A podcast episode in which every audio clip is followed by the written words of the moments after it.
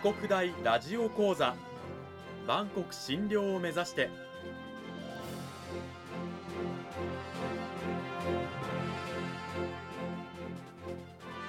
番組タイトルにある万国診療とは世界の架け橋を意味する言葉です。この番組はアジアの十字路に位置するここ沖縄にある沖縄国際大学で日々どのような研究や教育が行われているのかを発信していく番組です。案内人はラジオ沖縄アナウンサー小橋川響が務めます。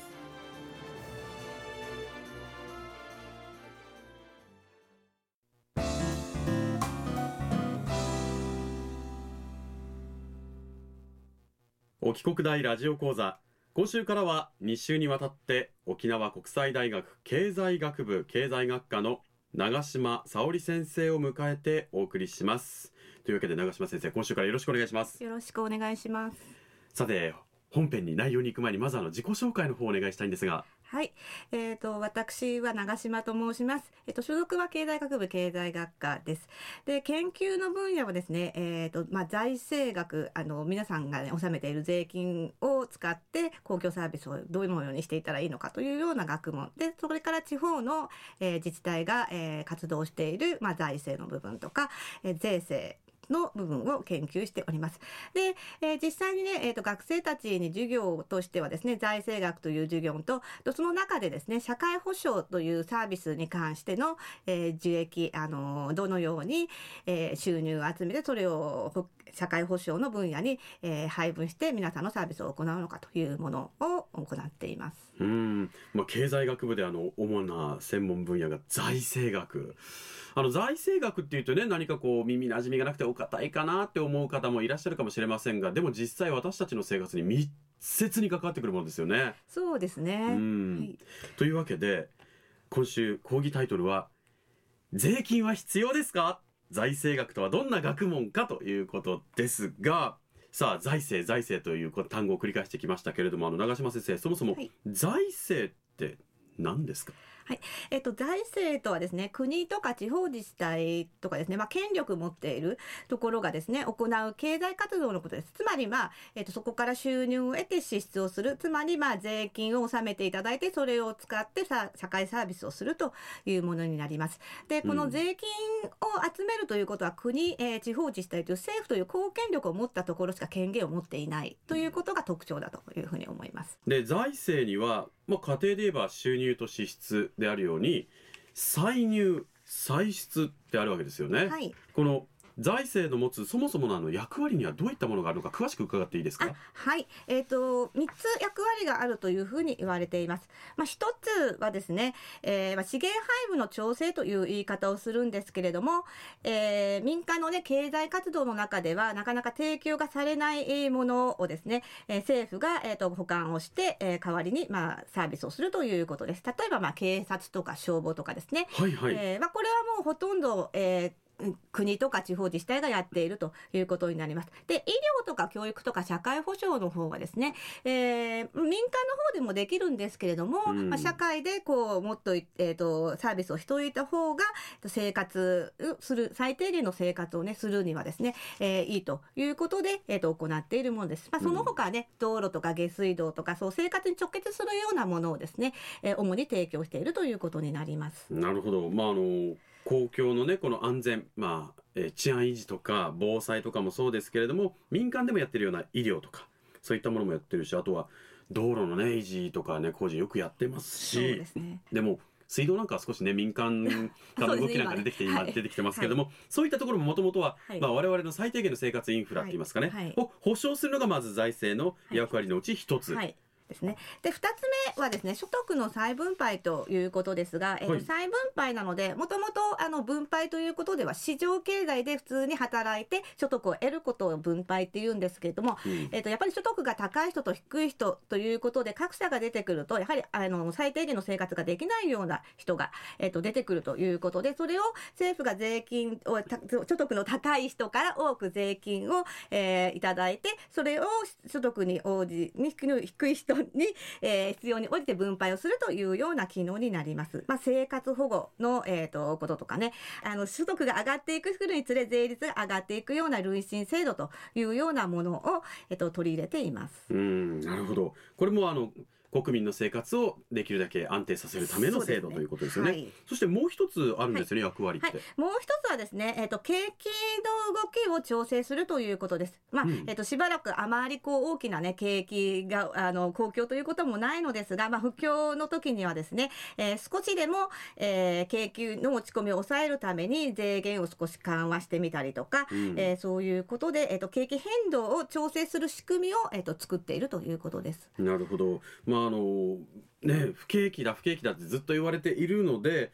なんていうんですかね可処分所得といわゆる僕らの収入のうちから税金でさっ引かれた後に残る自由に使えるお金を少しでも増やして消費してもらおうみたいな調整を、そうですね。頑張って財政やってると、はい、いうことなんですが、はい、そんな日本の財政なんですけれどもあの特徴や課題ってどういったものがあるんですか？はい、えっ、ー、と一つ目はですね、皆さんご存知だと思いますが、非常にあの政府の借金が多いということですね。はい、よく言われますね。はい、えっ、ー、とこれはまあ借金が多いっていうことはですね、えっ、ー、と逆に言えば税収が少ないと いうことになります。うん、ただえっ、とまあ借金が多くなるとですね、非常にあの景気とかですね、財政とかにも影響が及ぼすということになってきます。そうですね。あの、はい、まあね借金抱えてるとまずいだろうなっていう漠然としたイメージあるんですが、具体的にはどういうまずいことが起こるんでしょうか？はい、えー借金をすることによって借金はあの国民、まあ、主に日本の場合は日本の国民からお金をお借りしてということになりますから本来ならば、えっと、民間で、えー、の経済に活用できるお金が政府の方に入ってきてしまうということになると民間の、えっと、経済活動を少しあの圧迫してしまうようなことになります。借金が増えるといろんなデメリットがあると